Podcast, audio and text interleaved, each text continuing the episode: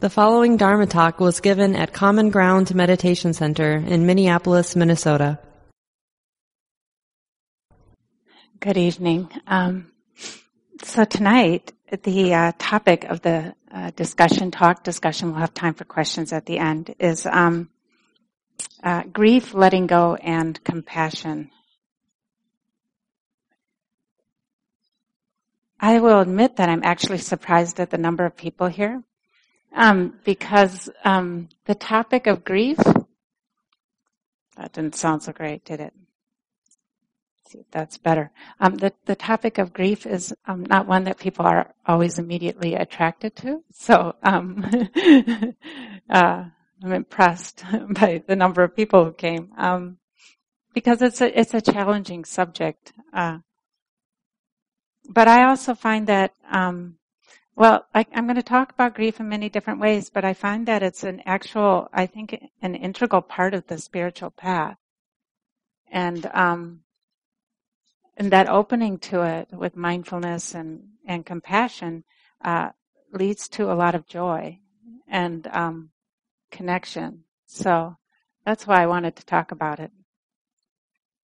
I read somewhere uh, recently that there's people talk about high grief and low grief. And high grief is, um, you know, that experience when you really, you lose somebody who's very close to you. Um, and a very intense experience. Um, low grief is kind of more, um, like minor losses. And recently I had a low grief experience that I think kind of demonstrates what I was saying about how, um, grief opens us and connects us to life.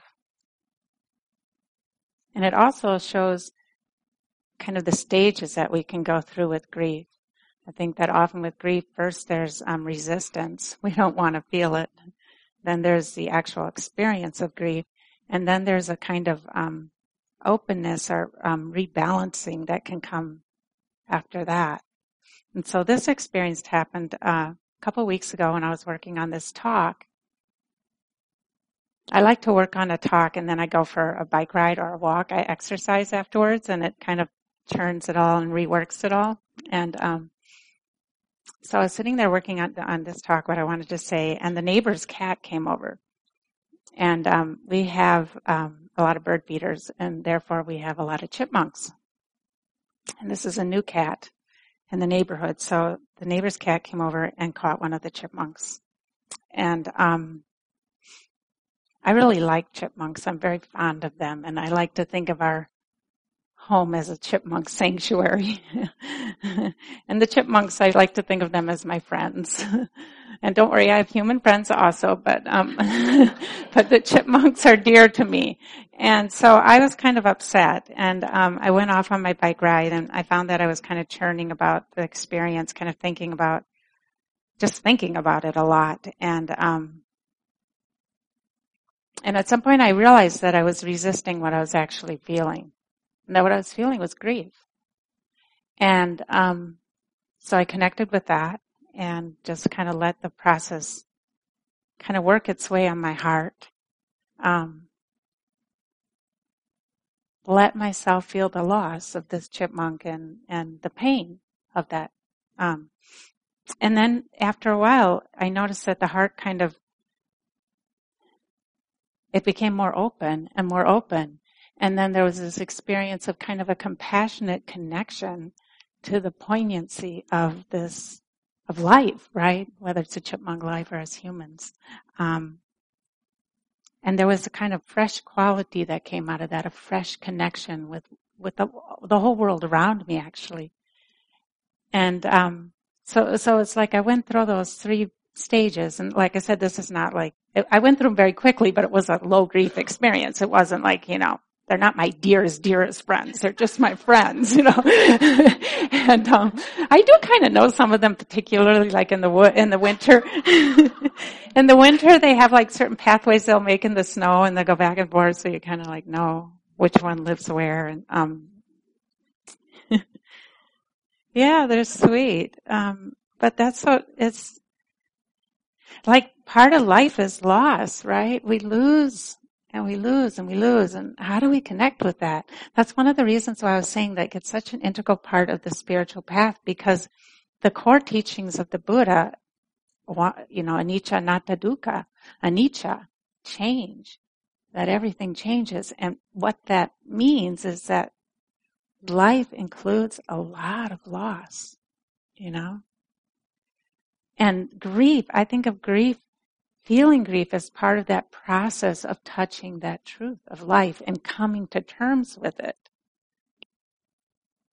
Which we have to do, right? If we're gonna have this, um, open and compassionate heart, we have to come to truth with the way things are.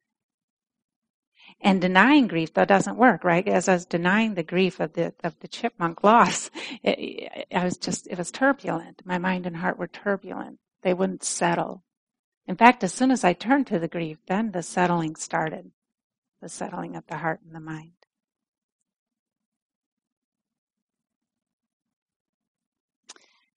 Uh, a few weeks ago, I, I did a, a, an evening at my center on this topic. Um, and a young woman in the group, I, so I asked them, it was a smaller group than this, and I asked them what, why they came or what they were interested in. And one young woman, she said, I want to know what is grief.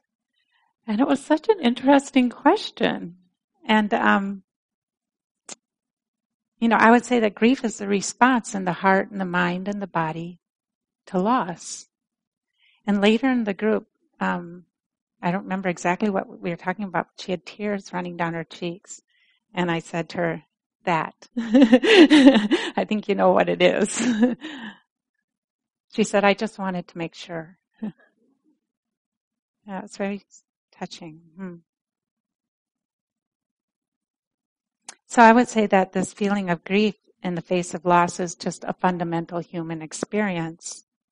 And it's part of the process of accommodating to loss or accommodating to the truth of change.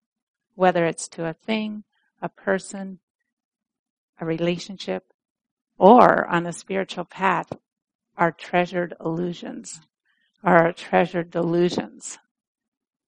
We can experience a lot of grief on the path as our delusions our illusions about how life is get worked on. We don't talk about this super amount. It's not really good advertisement for the practice. but, but I think sometimes it's comforting for people to know that it's a natural part of the, the path because, um, you don't want to feel isolated around that or feel like you're doing something wrong if you have that response. One um, Zen teacher said that um, is active participation in loss. Active participation. So real engagement with this truth of life. I also feel that grieving is an intensely um, spiritual activity um, because it blows open the heart, basically, and it blows through the illusion of, of permanence. So it kind of blows us open to the truth of the unrefutable fact that everything changes.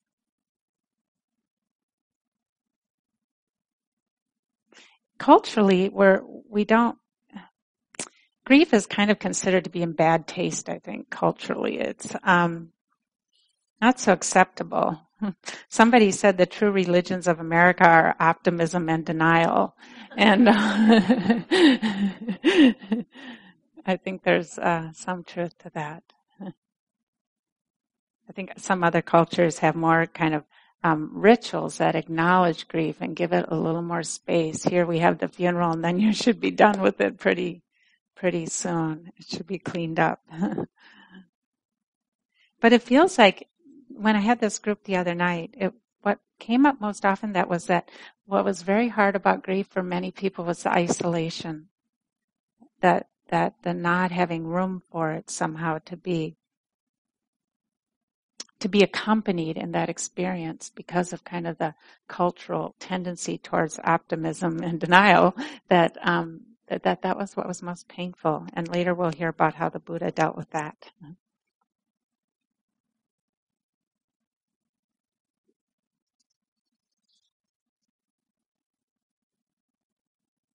So we talked, I talked a little bit about mindfulness of emotion in the um, instructions.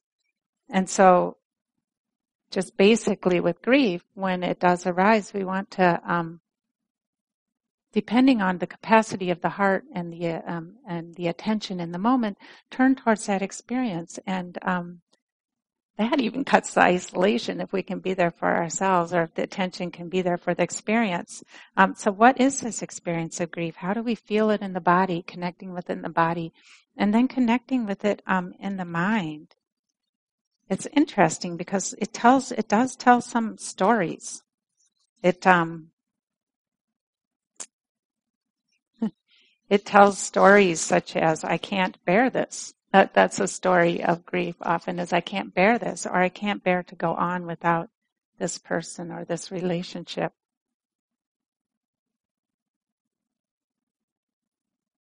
And grief, I think, can, contains the secret wish that our very wishing it to not be will make it not be. Right? There's a hidden, in grief, there's a hidden hope that our resistance to that truth will make it not be true. It's a, there's a kind of protection from that. Or, or a belief sometimes that it shouldn't happen or it shouldn't be this way. or that it will last forever. When we're, when grief is really strong, there can be the belief that we will never be without grief again. Actually, that's true of any emotion that's very strong. It's just wild. That's one of the, I think that's one of the wonders of the world or the human experience is that when we're lost in emotion, we can be so sure that it's going to last forever. Even if we can remember when grief is very strong that it's impermanent, that can be of some help. Because we forget that. When grief is really strong, we really forget that, right?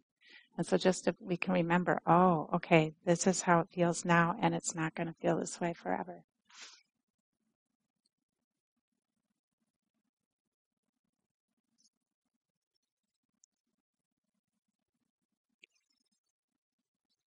So the very act of um, paying attention to grief and being with it, I think helps or allows more the transformation, like when I was with the grief around the chipmunk. Um, you know, that experience of turning towards it and being able to hold it um, helped it to move and to change and to and to move on. Um, but also sometimes it's too strong. Sometimes we need to know how to move out of it. If grief is, if we're drowning in grief or overwhelming in it, then the important and helpful thing is like, how do I get out of this mind state? It's not helpful right now for me to be feeling this. It's, um, there's not enough balance to be able to feel it. And, um, yeah, the group, it was interesting. One, one person said that, um, she looked for one beautiful thing every day. That that would help her when she was in grief over her husband dying. And another woman said, "Well, I did the same thing." She said, "But I made myself document with my camera one beautiful thing every day. And it was like a way to kind of help her remember there's another world beyond grief. Help her to get um, some balance around it. So anytime in practice that an emotion's too much for us to hold, it's, it's helpful to know how we can move out for a period of time. Sometimes when grief's really strong, you don't even have that option, right? Then it's just like you just you get scoured. Your heart gets scoured and hollowed out by grief. And then it's like, how much compassion can you have for that experience happening? Compassion for, for the intensity.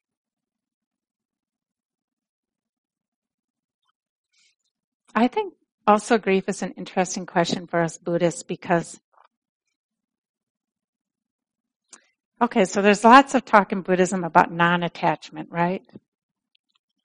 So if um, so, sometimes we get this idea. Okay, the ideal is non-attachment, and so therefore, if I'm not attached, or if I can be a equanimous, then I shouldn't feel grief. There, there's sometimes this little hidden kind of um, spiritual idealism there that somehow gets in. that one hurts. That one's kind of harmful, I think. that one's not so helpful. Um, as, as humans, um, you know, this experience of being attached is, is very, very deep in our, um, in our beings. There's different ways you can look at attachment, but the human attachment to each other, like that's how we survive. That's how as a species we evolved to survive is through those bonds and, and to try to, um, think that, that Buddhism should deny that somehow seems to me um, unhealthy or unhelpful. They're saying it's not just humans, but like I don't know if you can say all sentient beings, but all mammals maybe. I read the story about these elephants in a zoo in India. There were two female elephants that were housed together and one of them died in childbirth and the other female was inconsolable. She refused to eat or drink and she wept and she died of grief. So it seems to, in us mammals, right, this is such a strong thing and the feeling of loss when and a relationship ends or somebody dies. It's a, it's a real, ooh, primal experience, you could say. So I, I sometimes think about a story that I heard related to this, a story I heard about the Buddha. I actually haven't found it in the sutras myself, but I've heard it enough that I think it's got to be somewhere. It said that when um, he had two chief disciples, Sariputra and um, Moggallanda, Moggallanda, I don't, I don't get that name quite right, but two chief disciples and that they died, I think pretty near each other and they both died before him. And it said that he said that when his chief disciples died, it was like the sun and the moon went out of the sky. What did he feel? I, I'm, I'm just so curious about that. Like, so in theory, the Buddha didn't experience mental suffering. That's what is, that's what we hear, right? But to say the sun and the moon went out of the sky, he, he felt something. Something very strong, right?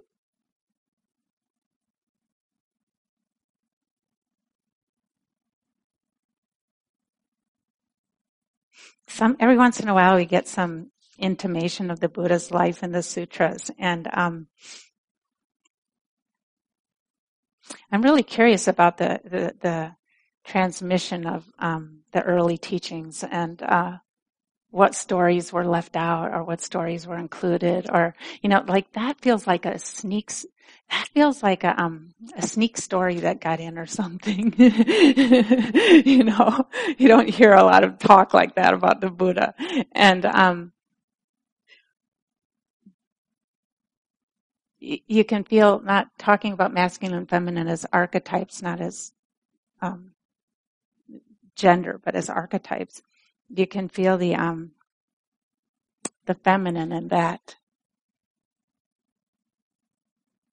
And the and the early teachings were preserved for 500 years by male monastic monastic communities, and I wonder how much um, what's lost. I, I, I just don't under, I'm not sure about that, but I'm curious about it.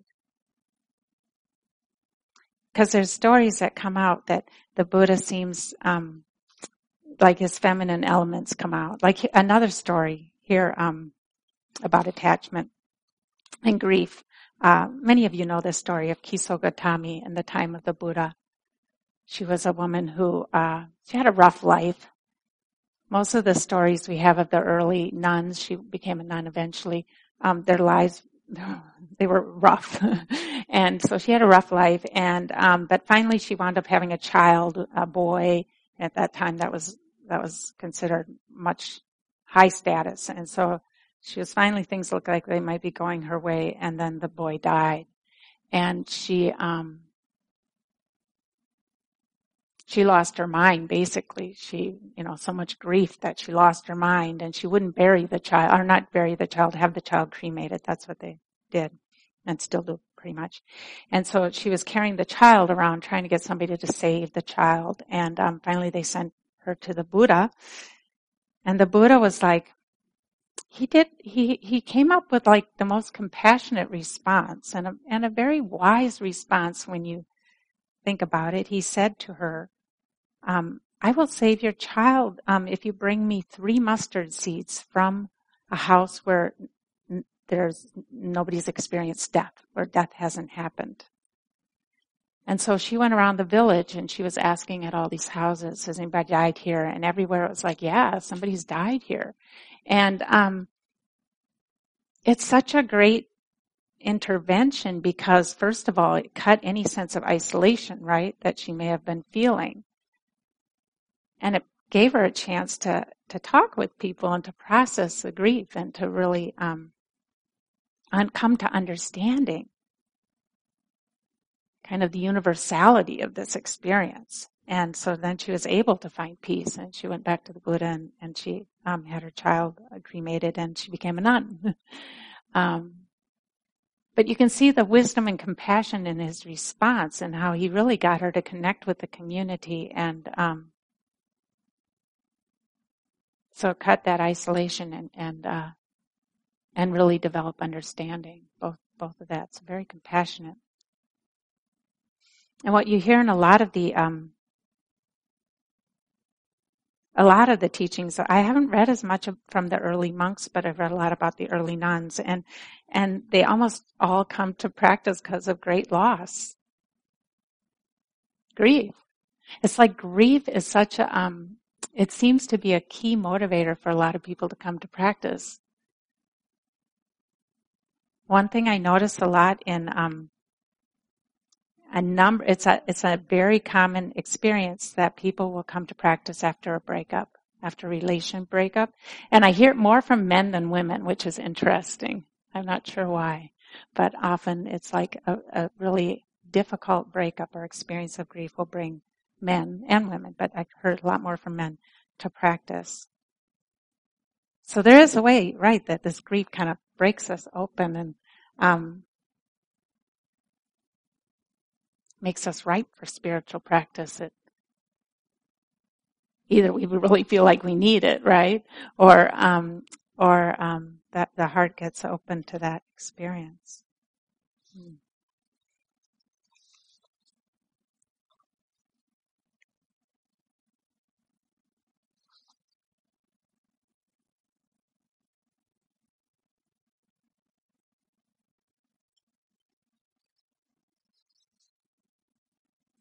Uh, the nun Ayya Santacitta gave some teachings in our area recently, and um, she told the story about how when her um, mother died when she was 28, that that's what called her to practice.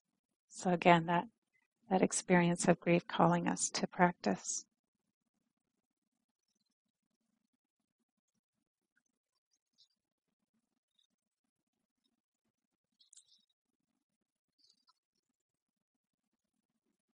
So the other thing I, I said early on was that I'm really interested also in how grief is an integral part of the spiritual practice and the path and the transformation of the path. So many practitioners find that as they deepen in practice, that they have to trans- transverse um, different landscapes of grief. And part of it is the grief of um, losing our treasured delusions. And part of it is just seeing more and more deeply the truth of change. Of all that arises, passes away.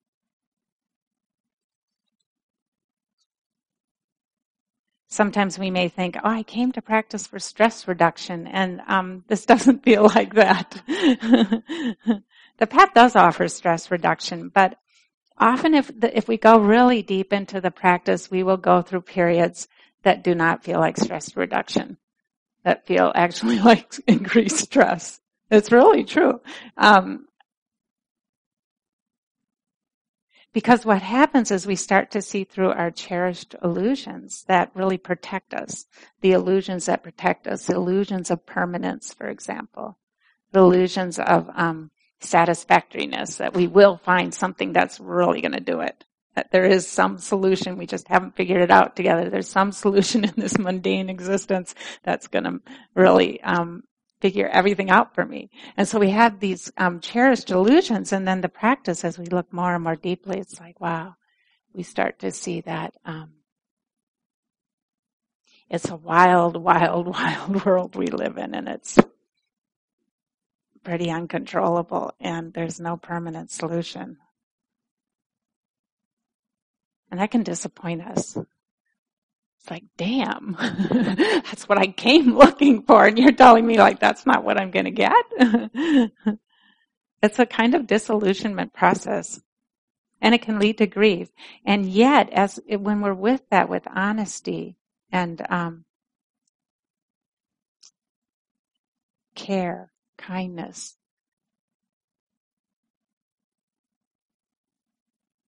equanimity grows equanimity, the ability to be with this world as it truly is. And that's where the rest is. That's where the rest for the heart is. And that's where the um, joy then can spring forth from the joy and the real connectedness. Right? Because if we're guarding the heart from the truth, we can't really connect but to let, to begin to dissolve that, the guarding the heart from the truth, we have to be disappointed. And then we have to grieve that disappointment. And then the heart can open. In the book, I read a book, The Grace of Aging, and the author mentioned um, Ken McLeod, who's a, I think, a Zen teacher. I mean, a Tibetan teacher. He said, "At every stage of practice, there is a price to be paid for increased clarity and greater freedom. The price is the loss of another illusion." And the author continues, "We grieve our way to awakening, paying our way with the release of all of our cherished and convincing fictions." Does that bum you guys out? I, I think it's beautiful personally. I hope I'm not bumming you out. to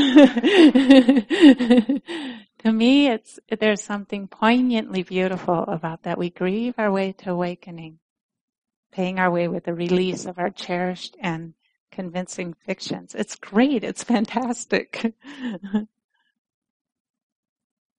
and yet it's not kind of up there somewhere, is it? it's, it's grounded. It's down here.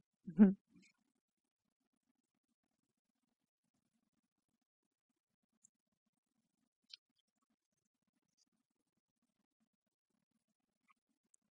So we allow the space. So the practice and the and and the tool of mindfulness allows um, the heart its space to feel grief and to allow grief to transform and to transform us. And when grief runs its course, what we find is that eventually it settles, it settles, it rests, it settles into this deep compassion that, compassion that's not resistant to the truth of the way things are, that, or that's open to the way things are. And, um, this wide open space is, um, a place of rest. So, so we see the heart goes through the denial stage of not wanting to feel, right? And then there's the, the grief itself, which can manifest in so many different ways. I think some of you know a number of years ago I wrote a talk on the, um, it started with the 13 kinds of fear that I'd experienced in practice and the 13 got up to like 22, I think. And then, um, and then I got interested in anger for a number of years. And it's like the number of kinds of anger that I experienced in practice. I got up to 24 for that one. And, um, it was so sweet. I just taught this retiro en español. I just taught a retreat in Spanish and I mentioned something about the 24 kinds of anger. And at the end, one guy comes up to me and they, they, when people are saying goodbye to me and he said, my anger list is up to 39. I said, wow, that's really great.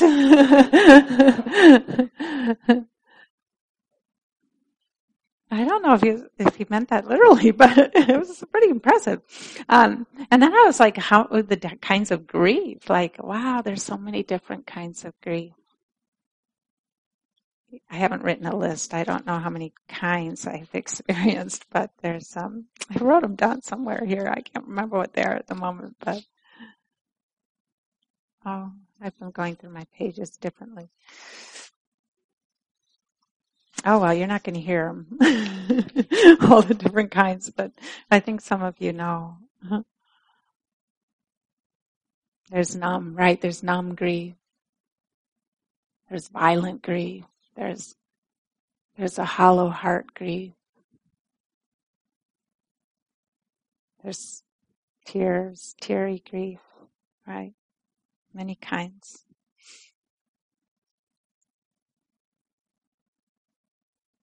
You could say with grieving, what we allow is we allow our hearts to break. We allow our hearts to break, and that means to open. Because a broken heart is a heart that can feel and connect and respond.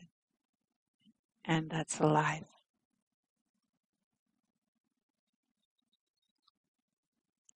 One place that I've worked some with grief is around um, climate change.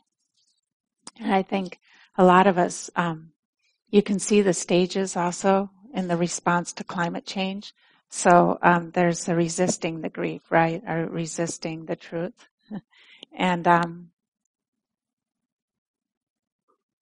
I mean, we all do we all do that to a certain extent. It's like we're all trying to learn how to accommodate to that truth, and it doesn't happen like like grieving a loss. It takes time. You kind of, with, with the bigger losses, you cycle through the denial, the feeling, and the openness. And you might, you know, go back and forth and back and forth and go on rounds and rounds. And I see that with climate change, like, um, so there's a, the not wanting to believe it or the resisting that experience, the truth of that experience because it's so huge, right? And, um, I find like I let the truth in a little at a time, right? And sometimes there's a lot of grief. I like to walk in the woods a lot, and sometimes I'm really open to how the environment's changing and and um, many levels. Right? There's so much. I'm not going to go into all of it. Um, partly because it's so intense for all of us to talk about it, but there'll be that. I'll let my heart break around it. I'll let myself really feel it, and then I come out the other side, the, the other side of grief, which is, which is compassion and openness and like, wow, actually we have no idea what's going to happen.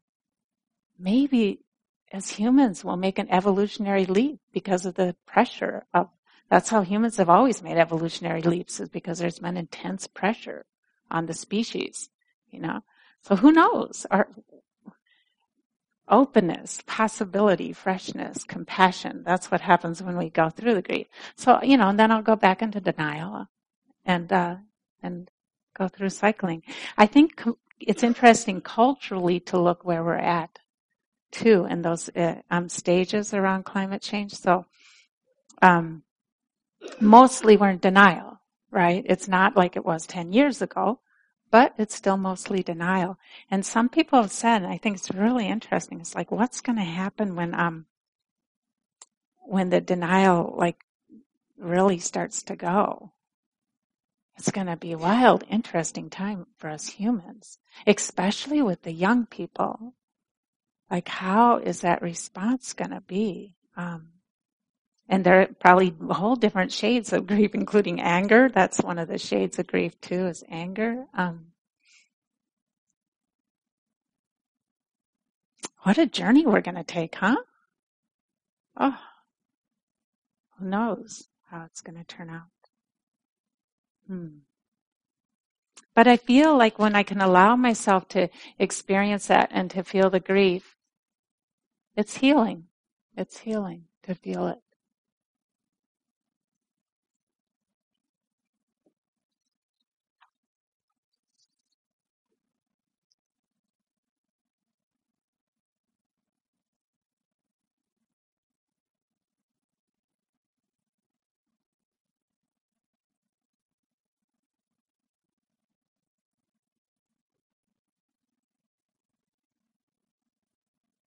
So grief takes us on a journey. We don't always know where the journey will go. But if we allow grief, if we allow that experience and let us take us on a journey, we grow in some way. We deepen in some way. We deepen because it forces us into the truth, a journey of truth. Grief is a journey into accommodation to the truth.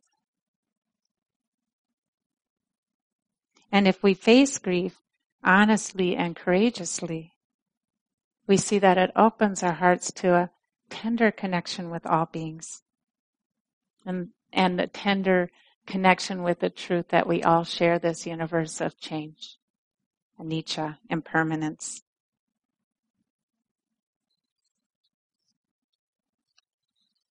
I think so. We have time for questions. I'll just end with a poem that um, somebody uh, shared with me recently. Did I leave that poem at home? I might have. Hold on.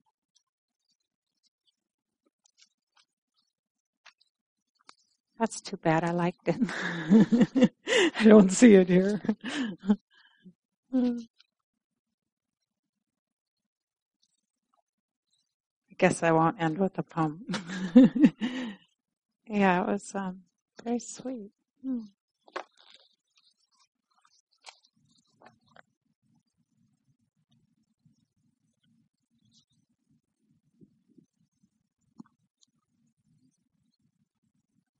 The poem is at my sister's house.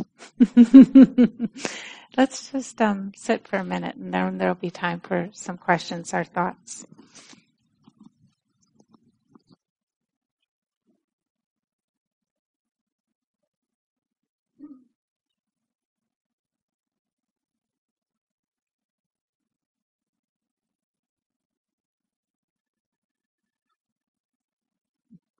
It's so funny that uh, the denial stage. I'm like, if I look through one more time, I'm sure it's in here, right?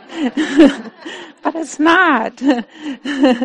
there was one other um, thing I wanted to say that actually didn't quite fit my talk, but it, it's related to the subject. So um, a few days ago, uh, my father wound up in the hospital. So my father is um, he's at an age and and with an you know his health is at a place where there are kind of more and more crises, and um, it's never clear which one might be, um, you know, the beginning of the real end of his, you know, leading to his death. And um, so he's been in the hospital three times in the last two weeks, and uh, so a few days ago when I got the call that he was in the hospital, um, the thought I had was, I'm so glad I've healed my relationship with him. My father and I had some bad years, a number of years where we were pretty much um, estranged from each other, about 10 years or so. And I really decided at a certain point that I wanted to heal that relationship and um, that it was important to do that. And um, we've done it. We've done it. And it was that was my biggest comfort at that moment was that that we'd done that. So if there's somebody that you have a relationship that you want to heal, start early. You know, you know it, it can take a long time. It took years. It took years to heal our relationship. A number of years. It's like don't put it off because it's a refuge when they do die. That you have you know, that, that things are cleaned up as best they can be. So I just wanted to share that because maybe it'll make a difference to someone or somebody out there. Yeah.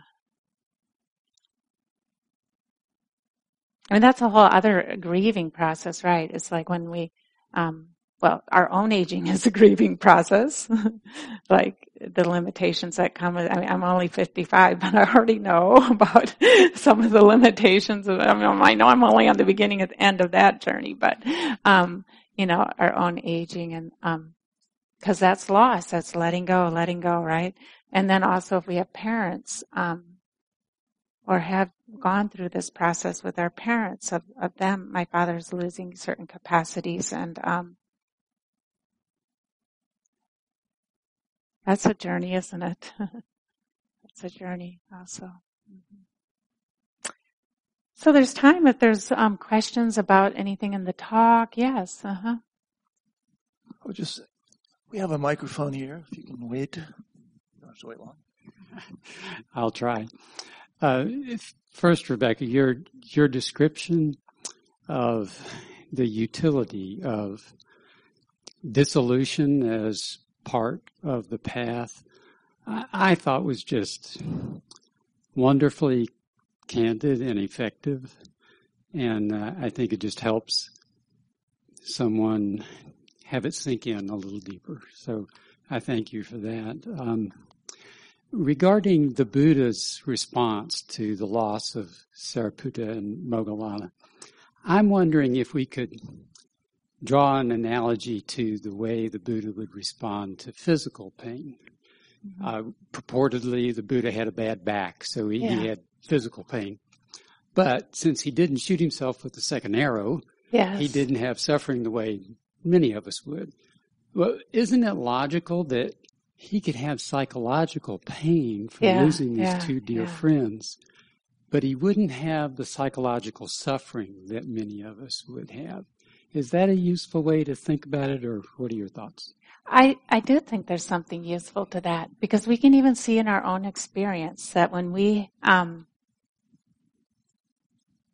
resist any uh, psychological pain, that when we resist it, we suffer, and that there's a way that we can be with it that we don't, right? That that when there's not the resistance, that second arrow, when it's not there, we can even see in our own way the truth of that.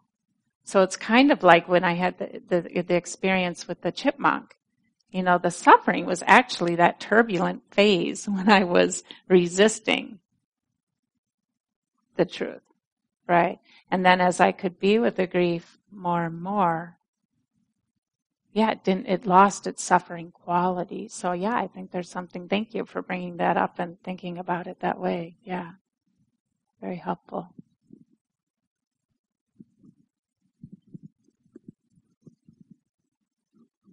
It's always wonderful to hear you speak, Rebecca. When you talked about your uh, process of healing with your father, something came to me that I had never thought about before. My dad died when I was like 29 way before I had been practicing. And there's a lot of unresolved stuff from that relationship. And I'm wondering how I can bring my practice to that, yeah. even though my dad has been gone for a long time. Great question. I think, um, in some, I mean, in some ways, a lot of it's the same. a lot of it's like seeing what comes up for us emotionally allowing ourselves to feel it with mindfulness and compassion and to allow that journey to unfold, right? So let's say there's lots of anger. So we're with the anger towards this person. If we're very honest about anger and we're mindful of it, it will transform into something else. It won't last for, you know, it won't last forever. So maybe it transforms into, um, hurt, then maybe it transforms into sorrow and then maybe that transforms into understanding. So we can, it's, it's basically a practice of forgiveness, right? Of learning, um, of taking the journey through our emotions um, with enough honesty that eventually forgiveness arises through understanding. So what we come to understand often what we come to understand with our parents is that um, that suffering basically just gets passed on through generations, and that there's no place you can place blame. You know, so we try to blame our parents, but we can't because our parents were raised by their parents who were raised by their parents who were raised, you know, like it just, it, it, it where you can't find where any place to place the blame. That's the way you get to forgiveness. There's no place to put blame. But to get to there, you often have to be willing to feel a very deep kind of sorrow. A grief, basically, a kind of grief sorrow place that, um, you could say accepts very deeply the imperfection of this world.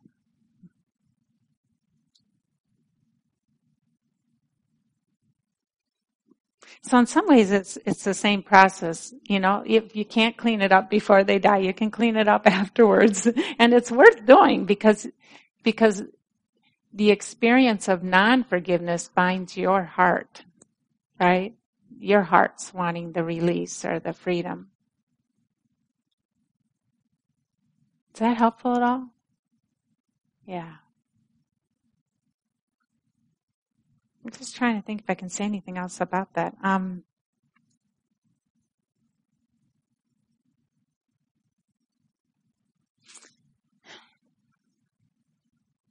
I know that part of my experience of, of forgiveness is uh, seeing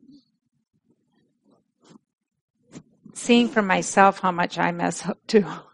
There's something about really seeing um, how um, I create suffering that lets me um, have more space around others who create suffering. Because I don't have to make them quite so different than me. and as I can forgive myself and, and, and don't have to, um, you could say don't have to hate myself for the suffering that I cause. It's like a template that I can use with others that I don't have to also hate them or be angry at them. Still, we hold people responsible for their actions. I don't want you to misunderstand what I'm saying there. Um, but we understand that all of us cause suffering because of our own suffering.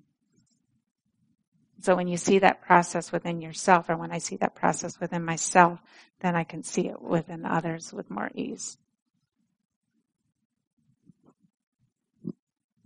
So that helps too. Yeah. This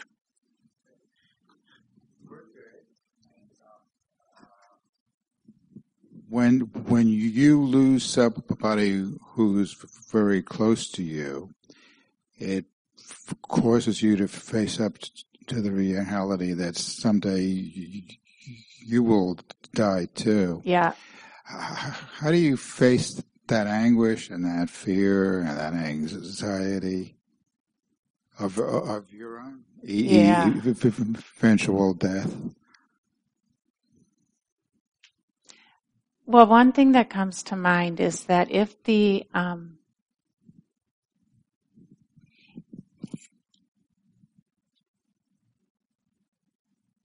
in little bites, maybe. like if the experience, so contemplating our own impermanence in others, like knowing that we're going to die and that others that we love are going to die, usually we have to take that in really small bites because it can be too intense. Like you said, anguish, right? We can, hanging out in anguish is probably mostly not so helpful. Like to touch anguish and to know that anguish is there is helpful. But if, but if the experience of being with it is binding us tighter, then it's helpful to move out of it, right? And so you, you can dip into it, but you can also know, know, how to move out of it. It doesn't mean that you move out of knowing the truth that you will die, but it means that you know how to um, move out of the entanglement in emotion around it, which doesn't serve any purpose. Move. How do you move? Move out of it and still acknowledge it as being there. Well, I think what you can do is you can acknowledge it, you know, briefly acknowledge that, wow, oh, that's true, and look at what it does to my heart. Oh, oh, you know, oh, right? Then you move out of it. So you've acknowledged it. But then you, to move out of it is a mindfulness practice, actually. It's as important as knowing how to be with emotions is a mindfulness practice of how do I get out of emotions that aren't doing me any good. you know, they're not, I, cause I can't be with them, really. And, um, I mean, if you can, there might be a way that you can be with anguish, that you can actually be with it mindfully and care about yourself while you're with that experience. Then there may be some transformative power there if you can actually care about that anguish. That may, that, that, that may be a place to hang out that's okay. But if, but if it, there's, you know, a tightening and tightening and kind of a sinking feeling, that's usually not so good. And so then the practice is, what do I need to do to get out of here? And, you know, like I said, my, my students say, one of them, you know, would go out with her camera and walk and take pictures of beautiful things like that helped her to get out of it. It's like we have to, we learn how, our different ways of getting out of it. Somebody might call somebody. For me, sometimes when I'm in emotional states that I find not so useful, I'll clean the house. That works really well for me and you get a clean house, you know. It's an extra bonus in there, so, you know. So you, it's part of the practice is knowing for yourself what, how to really take care of this human heart, body, and mind. Yeah. Does that helpful? Yeah. Uh, it, it's something you have to keep repeating to yourself all the time because uh, the tendency is to get hung up on it and not move out of it. So, and I think it it helps to come in here and and talk yeah. about these things. And I have more questions, but I won't ask them. There's, I mean, there's a lot I could say on that. I just taught a five week class at our, at our, our, um, meditation center about intimacy with life and death was the title of the class. And, um, it was for older folks, for seniors from 55 on. I just made the cut. um, um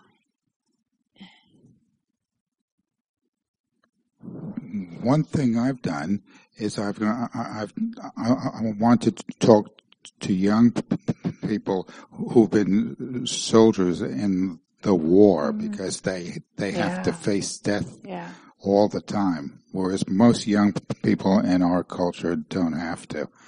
But I, I, I think if you're in a war like Iraq or Afghanistan, it's always there. That's a great idea. Yeah. So finding some way that you can visit the subject that um,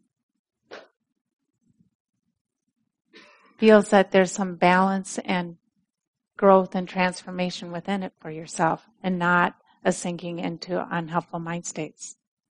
Yeah. So that's a great idea what you just said. Because there's connectedness with that too, and it sounds like connectedness helps you to absorb that truth that when you can connect with others around it, it helps you to bring in that truth in a way that feels more balanced, is what I'm hearing you say. Yeah, so you're finding your own little way there. Uh-huh. Yeah, but, but, but what I'm afraid of is when it comes time to die, I won't have uh, accumulated all the wisdom that I need. the Buddhists say you'll get another lifetime, so you get another chance. But there's also like one thing that you can just do is just like at, at the end of each breath, let go. You know, like that's a practice of dying. You know, so there's little ways that you can like, um, it's all about learning to let go because death is the great letting go. Basically, that's what it is. You know, like letting go of everything, right? Letting go. That's, that's, that's what you don't want to resist at the end, right? Is a letting go. So it's like every, all the, there's so much practice in letting go in life. So how do we let go? How do we let go? How do we go, flow gracefully with the fact that everything's moving, moving, moving, you know? Um, so there's like that, that level we can practice at without even, you know, having to name that death, right?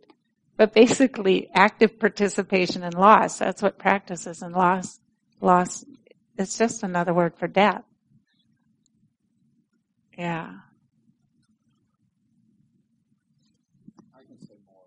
Yeah, we could talk for we could talk a long time about that. okay, I'll just say one final um, there, there, there, was a young man who was a soldier in Iraq, and all the bullets were f- flying around him, and he saw his fellow comrades being killed and all that.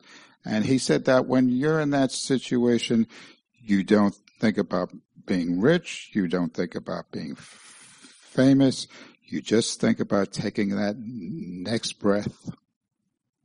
That's true, isn't it? Yeah. Hmm. One time I was um I was uh, having surgery, and um,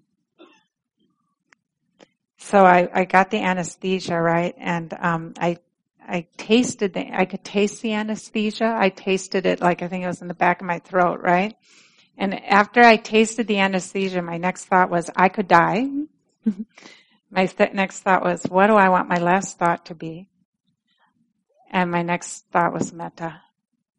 And two mettas, and then I went out, you know, into the anesthesia. It was like practice. It was really interesting. was, and you know how fast that is between tasting the anesthesia and being out. So that I made it slow, but it was like, I can't say it as fast as it happened, but it was like, I could die. What's my next thought? What, what do I want my last thought to be? Metta, metta. And can practice. Mm-hmm.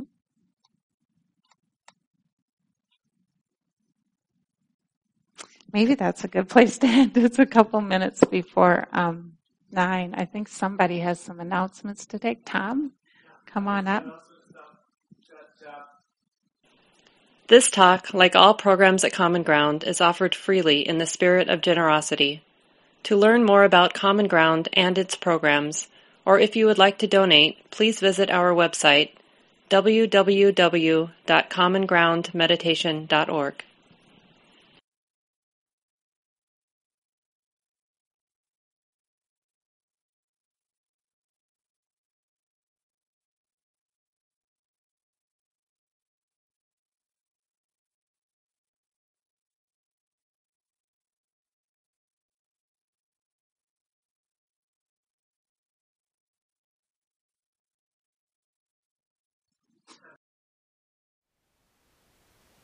Thank you for listening. To learn how you can support the teachers and Dharma Seed, please visit dharmaseed.org slash donate.